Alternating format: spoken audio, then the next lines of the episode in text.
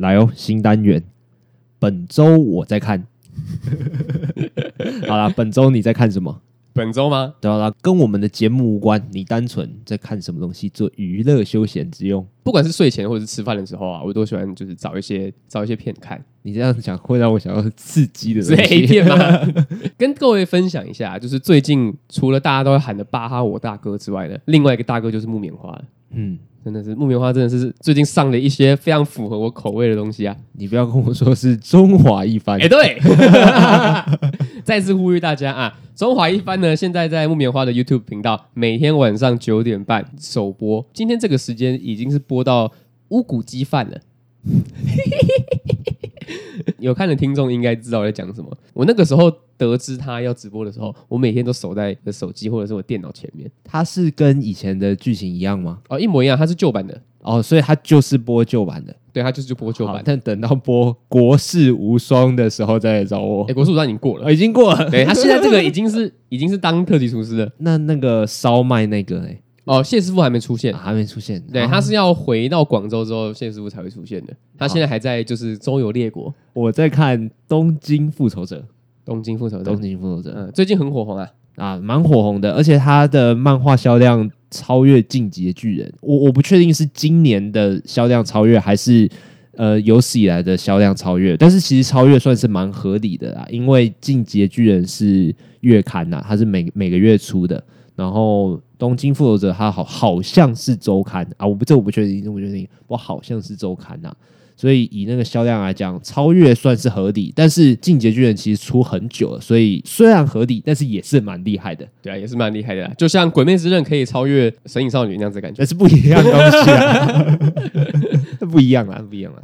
哎，不过我们接下来要开启一个 Amazon 的七天免费期啊！对啊，没错。我觉得我们可以做个一期或两期，就是 Amazon 专属这样，就是说，哎，这七天 我在 Amazon 看的什么这样子，把握就是穷人的感觉。对啊，对啊，对啊。听到这边的听众呢，就是可以私讯我们，就说你觉得 Amazon 什么东西好看，那你私讯我们，我们就会看，然后我们看了，我们就会在单集上面讲啊，不会把它特地做成单集啊，就是有点像是。像刚刚那样，就是一集有什么感想就略过去，略过去，略过去这样子，呃，就比较速食一点的感觉。哎，没错。好了，那来进入到我们今天的正题。来，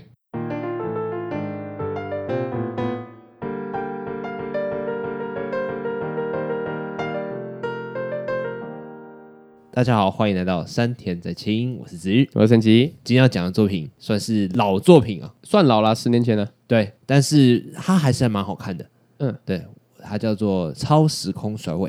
对，没错，它是个动画电影。嗯，没错，它就只有一集。然后一开始会去看的时候，是因为有其他 podcast 在推荐。嗯，那个时候我就放在心上。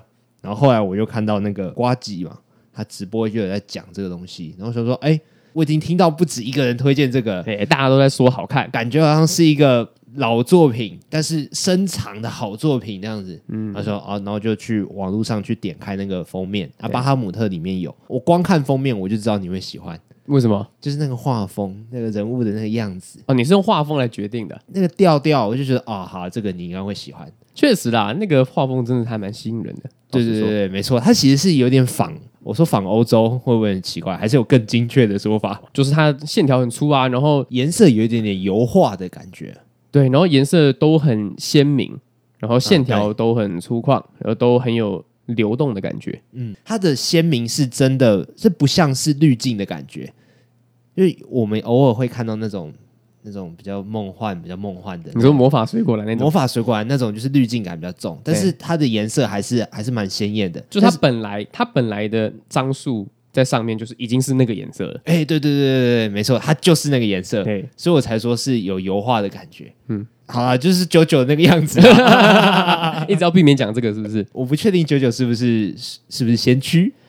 你说这样子的作品哦，在日本里面，其实至少我觉得他如果啦，就是有以我们就是浅薄的知识来讲，他即便不是第一个，他也是最成功的一个。哦，就我那个高中的时候上的一点点艺术与人文课程，就是我大概知道。欧洲的漫画都是比较偏那个样子，嗯，因为以前的那个艺术与人文的老师就是有给我们看一些比较欧洲的那些作品，所以我就有那个印象，就是哦，欧洲的漫画是是那个样子。然后后来看到九九，然后再看那个九九的一些详细介绍，还有作者访谈，我就大概知道说，哦，他其实有汲取欧洲的一些漫画的作画方式，跟日本的就做结合这样子。嗯，然后超时空甩尾就蛮接近的，但是它里面的人物呃肢体也没有很扭曲啊，就像九九那样子，它就是比较一个走一个单纯的肢体感觉。嗯，但但是其实画风上来讲的话，会觉得哎、欸，好像九九有那个既视感啊，但是没有没有到整个细节完全一样。它既然叫超时空甩尾，它就是赛车嘛。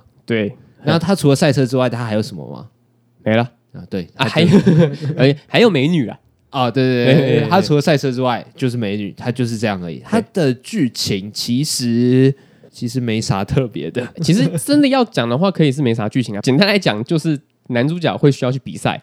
嗯，哎，他要比赛赛车，就这样。对，没错。然后他跟女主角其实有一点点那种渊源啊，小时候认识啊，或者小时候谁救过谁什么的，或者说谁小时候谁说了什么话，然后影响着谁这样子。嗯，其实都有，他都有做到这些东西。但是你会觉得那个东西在电影里面不是最重要的。对，没错，它很像就是单纯的交代，哎，对对对，单纯的交代时空背景这样子而已。里面最重要的东西就是赛车。对，也大概也只有赛车了吧。我们还是稍微介绍一下里面的那个世界观好了。好，就是在那个时代，就是人类的科技已经征服宇宙了。嗯，然后甚至会用星系啊、星云来标注。对，然后就有一群人，他们坚持要赛车，明明都可以用太空船的，他们还是要赛车。对，就是那样子的热血的感觉，因为有观众喜欢看，那也是一个在话题热度上的东西。甚至在那个故事里面，它是有商机的。对，没错，而商机很大。哎，对，嗯、有一点类似奥运，就是 就是你要先从地方的小比赛，然后一直打，然后成绩越打越大，对，然后到最后你就会达到奥运。他们的奥运叫做 Red Line，嗯，Red Red Line，红线啊，红线，嗯，然后在那个地方得到冠军，就是每个赛车手毕生的梦想。对，得到冠军之后，你就是享尽荣华富贵了啦。哎，没错，这个东西强在哪里呢？就是你在这个比赛当中。你可以用赛车以外的东西去干扰对手。我不是说那种跑跑卡丁车，你就丢香蕉皮让人家滑倒那种啊，嗯、就是你可以用飞弹，然后你可以用一些很夸张、很夸张的武器都没有关系。它的设定啊都很有感觉啊，就是像包括动画一开始的时候，其实里面的人就都不是人。这件事情让我觉得有点哦，有点跳脱一般看动画的感觉。它里面一作品一开始，它是一堆狗脸的人，外星人，对不对？对对对，它全部都是外星人的设定。嗯，甚至于有魔法，你知道吗？有有有魔法，对，还有还有一些就是一个魔法公主，对，里面里面藏着各式各样的人，就是很多元素的大杂烩。嗯，对，然后也还有点赛博朋克的感觉，赛博朋克，对，赛博朋克，Cyberpunk。我觉得这样子的一个动画电影啊，它任何时代出，我觉得我都会去看。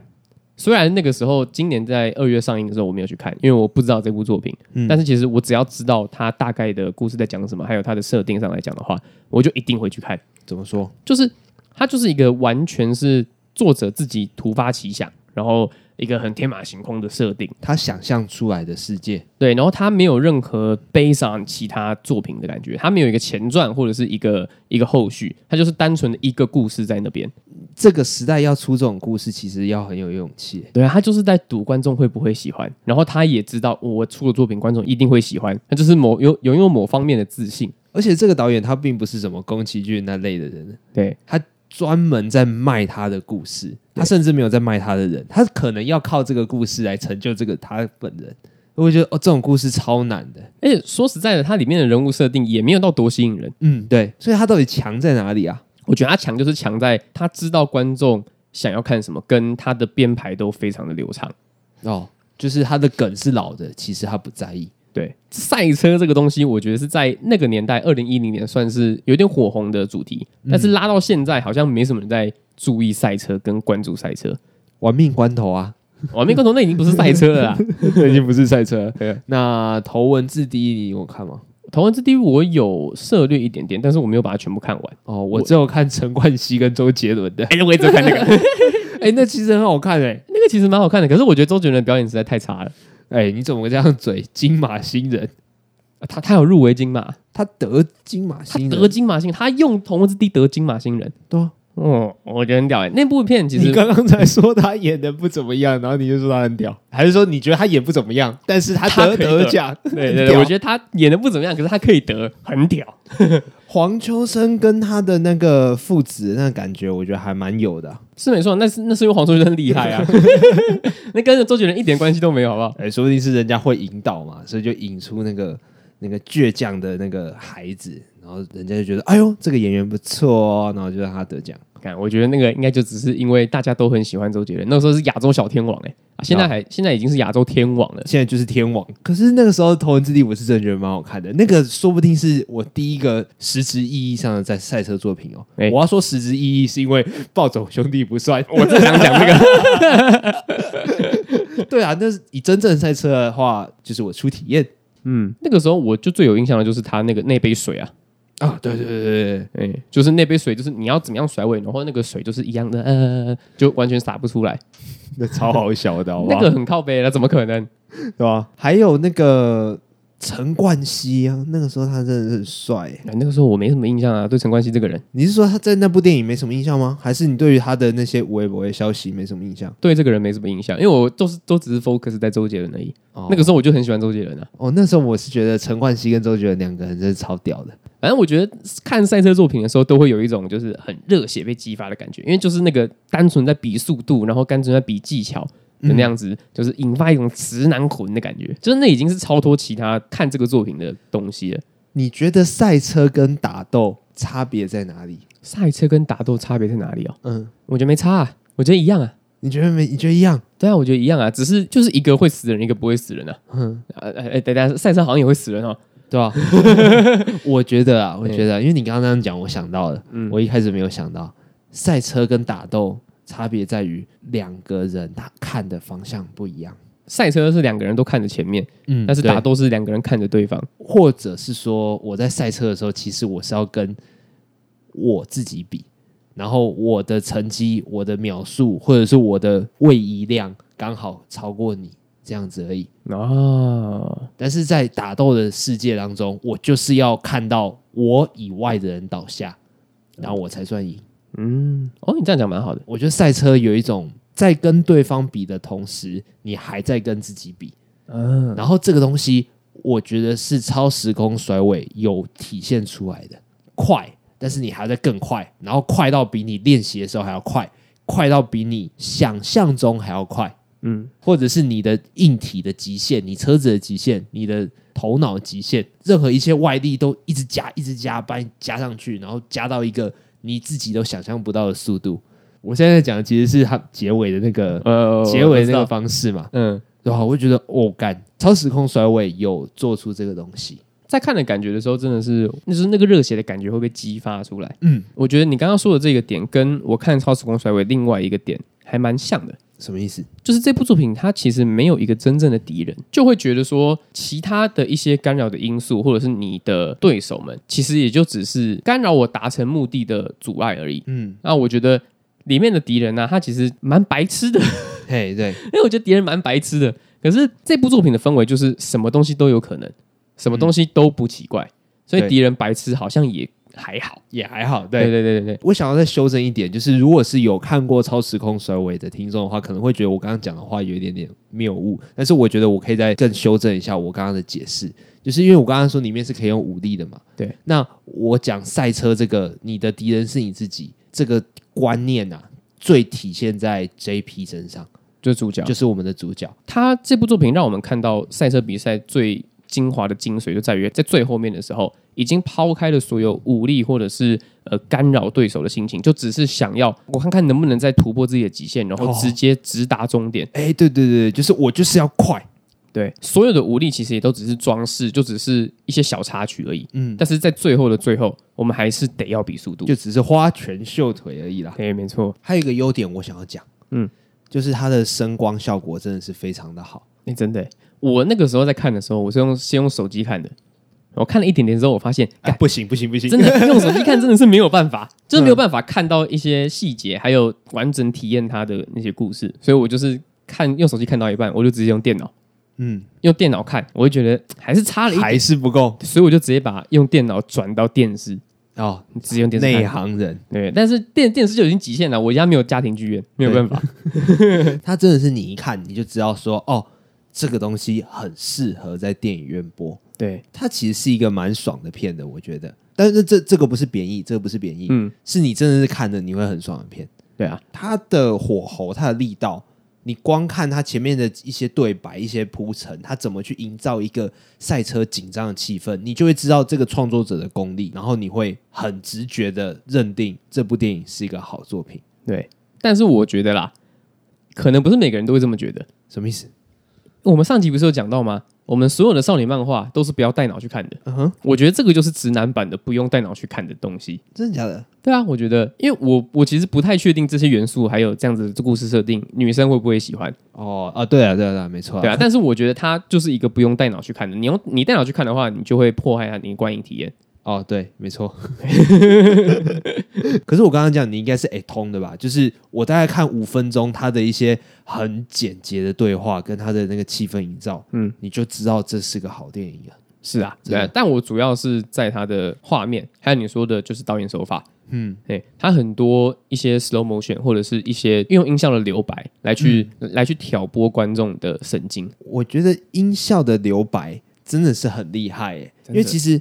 之前就有提过，就是我觉得音效这个东西，除了你要用什么音效之外，更重要的是你什么时候要用音效。对，那这个赛车作品呢，它基本上大部分时间都是吵的，但是就有个我觉得是大概三次还四次吧，它完全没有声音，它只会有那个风的声音。那它甚至不是风的声音，它可能只是引擎或者是。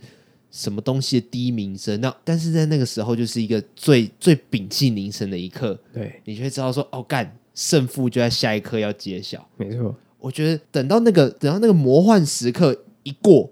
然后就开始嘣嘣嘣嘣嘣，音效啊、配乐啊这样一起下，然后整个人就整个啊热血起来。对，然后画面里的观众群众也整个啊啊吵起来。我、哦、感，真的是你会很想加入他们啊，甚至于你已经觉得你在那个人群之中了。对，没错，我觉得就是非常享受的一个作品。嘿，没错。你你现在有没有觉得说，哦，好险我没有看这一部电影？我真的觉得很感激你啊，也是无意间去看到的啦。这个东西真的是。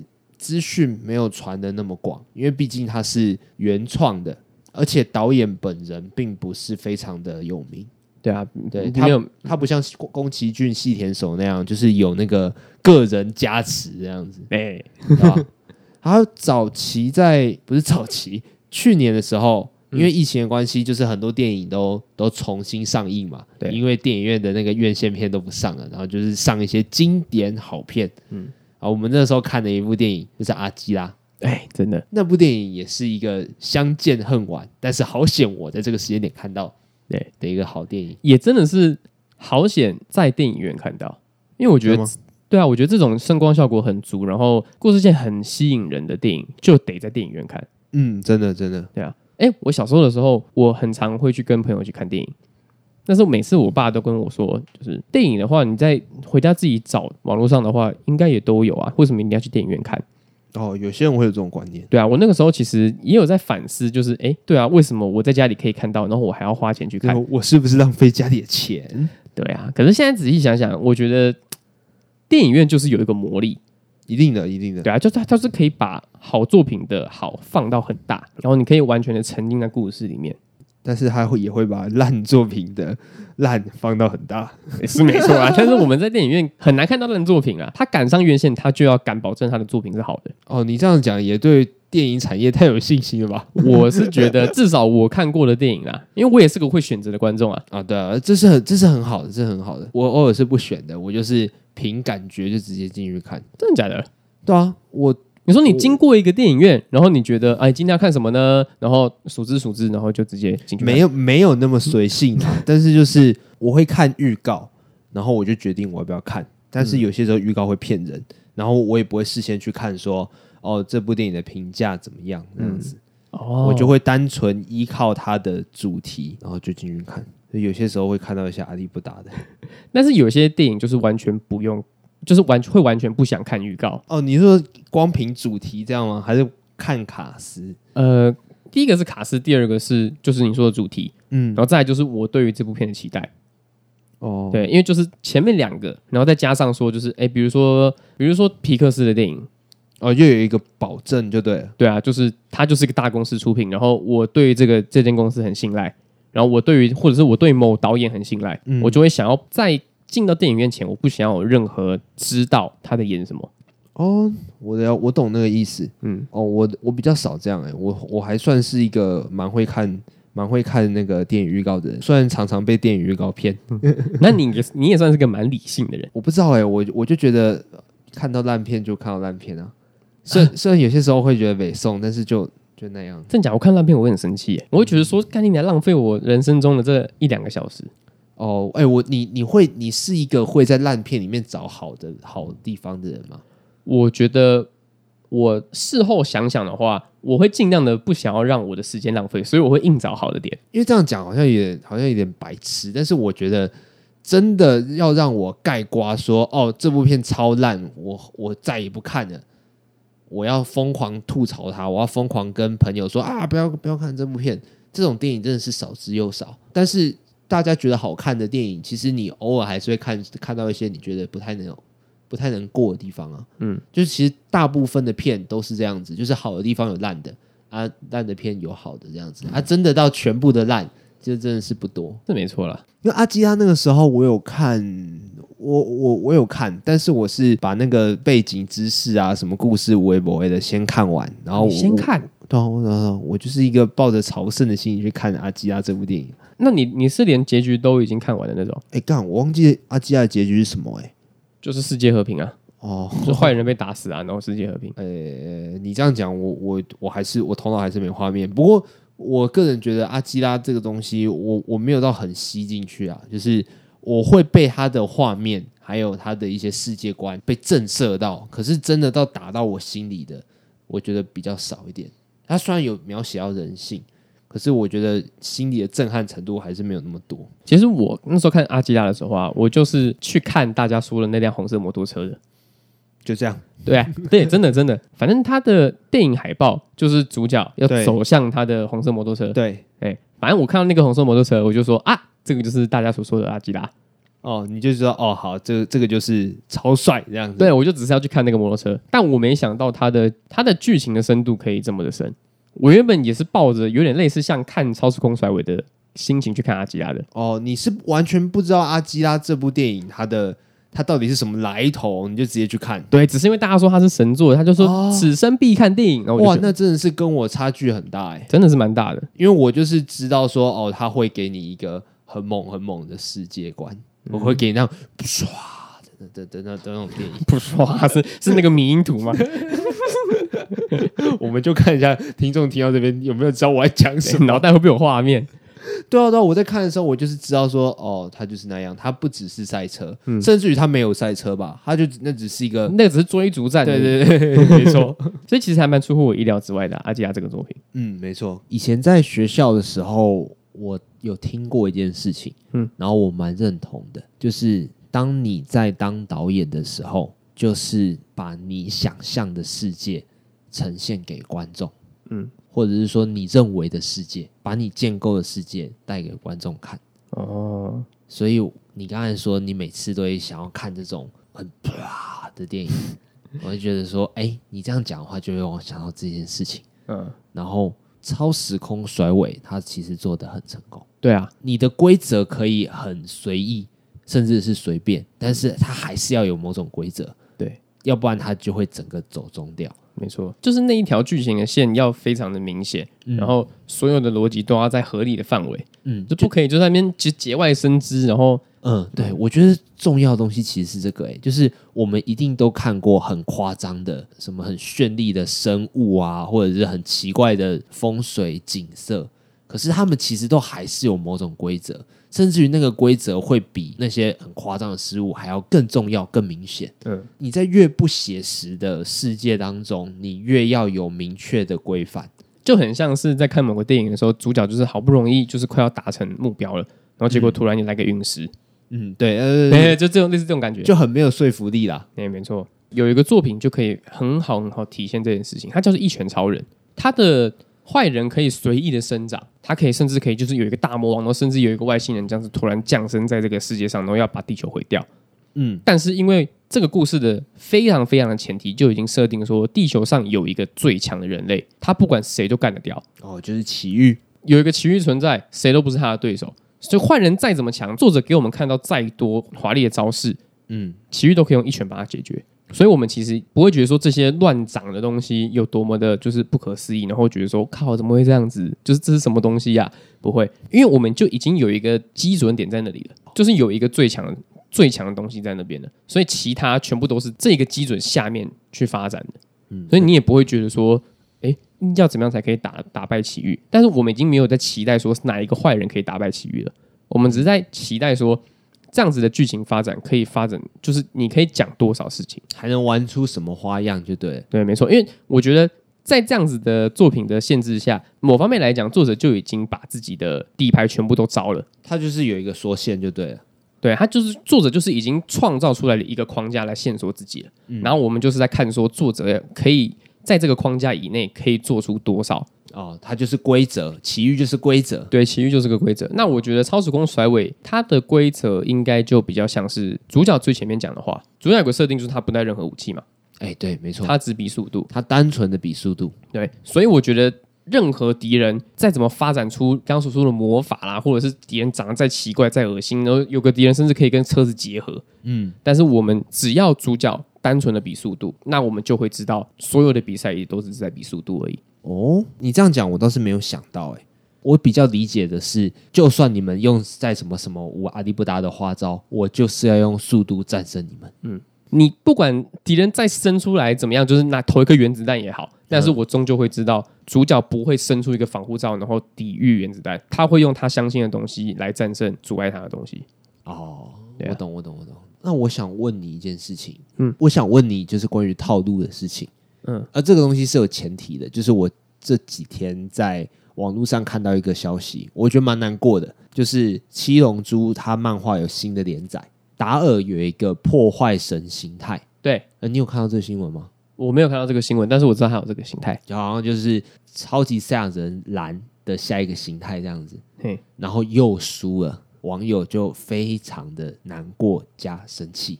为什么？因为大家都觉得达尔每一次在突破自己的极限的时候，总是输给了剧情的套路。嗯，因为套路就是达尔要输，然后帮悟空铺垫，然后悟空到最后会打败敌人。嗯。那另外一个套路就是小智，神奇宝贝的小智，有人会说要宝可梦啊，但是我坚持要加神奇宝贝。就神奇宝贝小智啊，就是他每一次都在那个大赛输掉，他从来没有拿过冠军。然后在最近一次上上次的时候，叫卡洛斯地区这样子，终于打到四强，然后要要跟那个宿敌对决了。你有 follow 到这个消息吗？那时候其实蛮蛮火红的。就大家都在期待说小智会成为那个神奇宝贝大师，要征服卡洛斯地区这样子，是那个忍者蛙那一代吗？没错，我没有看。那那个时候是要对付那个喷火龙，然后最后还是输掉了。网友就哇炎上这样子，因为小智的套路就是他永远都不会拿冠军嘛。对啊，要不然怎么开启下一段旅程？然后达达尔这件事情的话也是啊，我觉得这个算是长青剧的通病啊，因为你提的这些例子就都是他可以演很多很多很多。怎么说？我觉得就拿七龙珠来讲好了，达尔就永远是个老二啊。嗯，对啊，所以其实我对于达尔一直输掉这件事情，其实没有任何的感觉，因为我会觉得说达尔他终究就只是个工具。那这部剧的已经很明确的告诉你说，悟空就是主角了。嗯、那最后的坏人一定是用，一定是由悟空，要不然或者什么一些其他的方式去解决。我觉得达尔他很可惜，但是另外一方面，我觉得是那些网友很喜欢达尔。我也很喜欢达尔，但是我其实比起达尔，我比较喜欢，呃，这是题外话，我比较 我我我比较喜欢悟饭啊。你以剧情的理解来讲，你就会觉得达尔输掉是一件合理的事情。我是觉得说他赢了，恭喜他；他输了，正常，那就是合理呀、啊，就是合理、啊。不是不是不是，这不这个合理，这和合不合理无关了。嗯，因为剧情怎么写，我觉得《七龙珠》终究就是一个不合理的作品啊。哎、欸，对，因为我是戴着这个眼镜下去看《七龙珠》的，嗯，但我真的很喜欢《七龙珠》，《七龙珠》是我奉上就是启蒙，哎、欸，动画的启蒙，漫画的启蒙，它是我人生中的神作，没有之一。但是它还是不合理，对啊，所以我觉得会这么生气呢，好像也不用那么至于到那么生气啊。就入戏太深，粉丝们入戏太深，对啊，我觉得你要去批评说作者的剧情编排很烂很差，那你不要看就好了。我认真这样觉得，嗯，对啊。按你说小智一直会一直会输，那他什么时候想要赢？我跟你讲，作者不想要再画的时候，他就会赢了。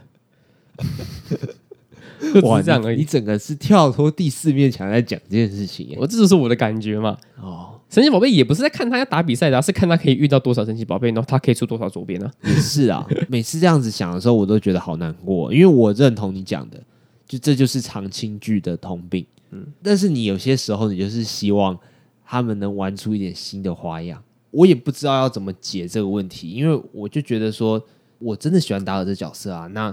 每次都是靠他输掉来来让剧情继续演下去，就觉得还是会难过啊。对啊，我觉得就是剧情会没有什么深度，然后就会对于这个动漫失去一些信心啊。嗯、我觉得这个是一定的。就像早期的游戏王好了，那个他他的剧情套路也很明显啊，就是每次都会盖个两张牌，然后其实就是出牌还有对手的逻辑，其实他早就想好了。哎，我这边有个魔法卡，我这边有个陷阱卡，然后就这样逆转胜。嗯，对啊，我觉得很多很多的时候，游戏也都是生命值快要归零的时候再来给你转胜。每次都是看他们这样子演的，啊，对啊，就是到时候那个危机感会不见，对啊，就会觉得说，啊，反正你一定会赢啊，那你有什么好，你有什么好，你有什么好紧张的这样子的感觉？因为这样子你就会拉回到那个创作者的角度，你在看作品的当下，你还要去意会到说，都画到这么后面的这个原作，它有没有进步啊？对啊，我觉得难免都会这样想的。对啊，尤其是剧情越拉越长，嗯，然后你如果感受到一个作者他没有进步的话，你就会感觉到有点有点失望。我懂了，我大概懂这样的感觉，嗯，因为我们看我们看钢炼，嗯，对对，钢炼就完全没有套路感，因为它的剧情编排都是非常缜密的。但是我们就是要去看它的剧情，我们也不是要看它其他设定，嗯。但是我们会看海贼王，我们会看七龙珠，我们会看火影忍者，就是因为它的设定有趣，然后剧情简单，不用动脑，嗯。我觉得取向不一样啊！啊，如果你真的要说达尔什么时候才能赢的话，我觉得他总有一天会赢的。但是作者还没有打算让他赢，都还没有找到一个让他赢的时机，就对了。对啊，我觉得这个就是有点可惜的地方。换一下嘛，哪一天突然就是悟空输掉，就是悟空把最后一点力那个气灌到达尔身上，就是啊，交给你了这样，嗯，然后达尔就赢，然后达尔就剪头，然后就成为成为世界之王这样之类的之类的，就觉得哈，好啊，希望。有朝一日能看到达而已，嗯，我觉得他真的要突破的话，那我觉得我会期待他的突破，嗯，但他没有突破的话，那我就觉得可惜，但是合理。哦，因为我们要看的就就不太是作者的进步了，但是你还是会带着爱去看这个作品，对，因为如果我真的很喜欢的话，其实作者给给我们看什么我就看什么啊，嗯，因为我我对这个作品有爱啊，那如果我没有爱的话，我当然可以就是一直批评，一直批评，然后批评到最后就不看，对啊。老实讲，作者也不会因为我的批评，然后去改变他的他他他的习惯，还有他的哎、欸、他的作品，确实是，确、啊、实是，那就省掉批评的时间，然后去看其他你喜欢看的漫画就好了。OK，好，反正我觉得看完《超时空甩尾》啊，它真的就是一个可以让自己重温一个热血感的小品。嗯，对，它铺陈上来讲的话，我觉得也有到也有到一定的水准了、啊。他没有说就是单纯就是一直在耍帅，一直在让我们觉得很酷。他丢一些效果，他丢一些很洒狗血的东西，其实是有节制的。对，没错。我觉得看了很多，就是一些剧情比较深的作品啊，偶尔可以回来看一些这样子的作品来洗眼睛。就有时候，嗯。会期待很多出乎意料，甚至是反转的情节。我觉得有时候就是坐下来好好放松，然后感受一下声光效果，感受当下啦，不要一直去猜什么伏笔啊，什么无谓不谓的。那样子看作品的话，偶尔也是会蛮累的，对吧？要要稍微拉回来一点点，嗯，就不要不要当一个聪明的观众，但是要当一个知足的观众。对啊，我觉得。有这些作品的存在，才会让其他悬疑类或者是需要动脑的作品更好看、更好。对，没错。节目尾声，我想要再分享一个我蛮喜欢的时刻。嗯，就是所有的比赛都结束了，然后第一名冠军已经诞生了。嗯，我看到有一幕，我觉得还蛮酷的，就是所有的选手，不管你是赢的还是输的，你都是坐在你的车上，然后对着天空傻笑，因为我们就是一群热爱比赛的笨蛋。哎。对对对，干你这句话是跟我读心是不是啊？怎么了？你本来要讲这句话是不是？呃，没有到一字一句，但是是类似那个意思。我就觉得说啊，对他们看起来每个人凶神恶煞，然后牛头马面的，但他们就是一个热爱速度的一群人哦。我看到那一幕，我就觉得说啊，很纯粹啊，很纯粹。嗯，OK。那节目尾声再教一句日文，这句话呢是出自于男主角木村拓哉 JP 之口。哎，就像以前一样，摩嘎西多里里呢，摩嘎西多里里呢。哎，摩嘎西就是以前，嗯，然后多里尼就是像。就像，然后那那就不重要，它就是哦啊那种口语这样子。昔通り呢，我们一直都没有讲太多关于 JP 的事情。那我形容一下我对于 JP 的感想。对，JP 就像是白饭一样。你在吃一大堆那种热炒啊，那每个山珍海味，然后每个每一个东西味道都很重，嗯，可是就是要有一碗白饭，你才有办法把全部的东西都咽下去。这个这个形容好有趣哦，我怕听众听不懂，但是简单来讲，它就是很重要，然后它很，它在一群奇怪的角色里面，它异常的单纯。对，虽然啊，它有它怪的地方，它有它怪的坚持，但是它其实是一个很单纯的人，然后。他在这一群奇怪的人里面，就因为他的单纯，显得他特别奇怪。对，没错。哦，这个句话好绕，好绕口。但听得懂啊，听得懂，听得懂啊。哦、对啊，他里面有一个外号叫“超温柔”，超温柔男。对，因为他都不用任何武器，他就是单纯比速度。嗯，对。但是这也体现了其他的参赛者都是有武器的。那他讲这句话就像以前一样呢？基本上我就是觉得。木村拓哉讲什么话，我都觉得哦，干超帅，哈 哈，挺好。对，然后他这这就像以前一样，其实要从前后文去看一下这句话到底是到底在指什么东西啊？简而言之，就是他的一种潇洒，一种帅气，然后让他在这部剧里面多么的特别，没错，成为最特别的存在。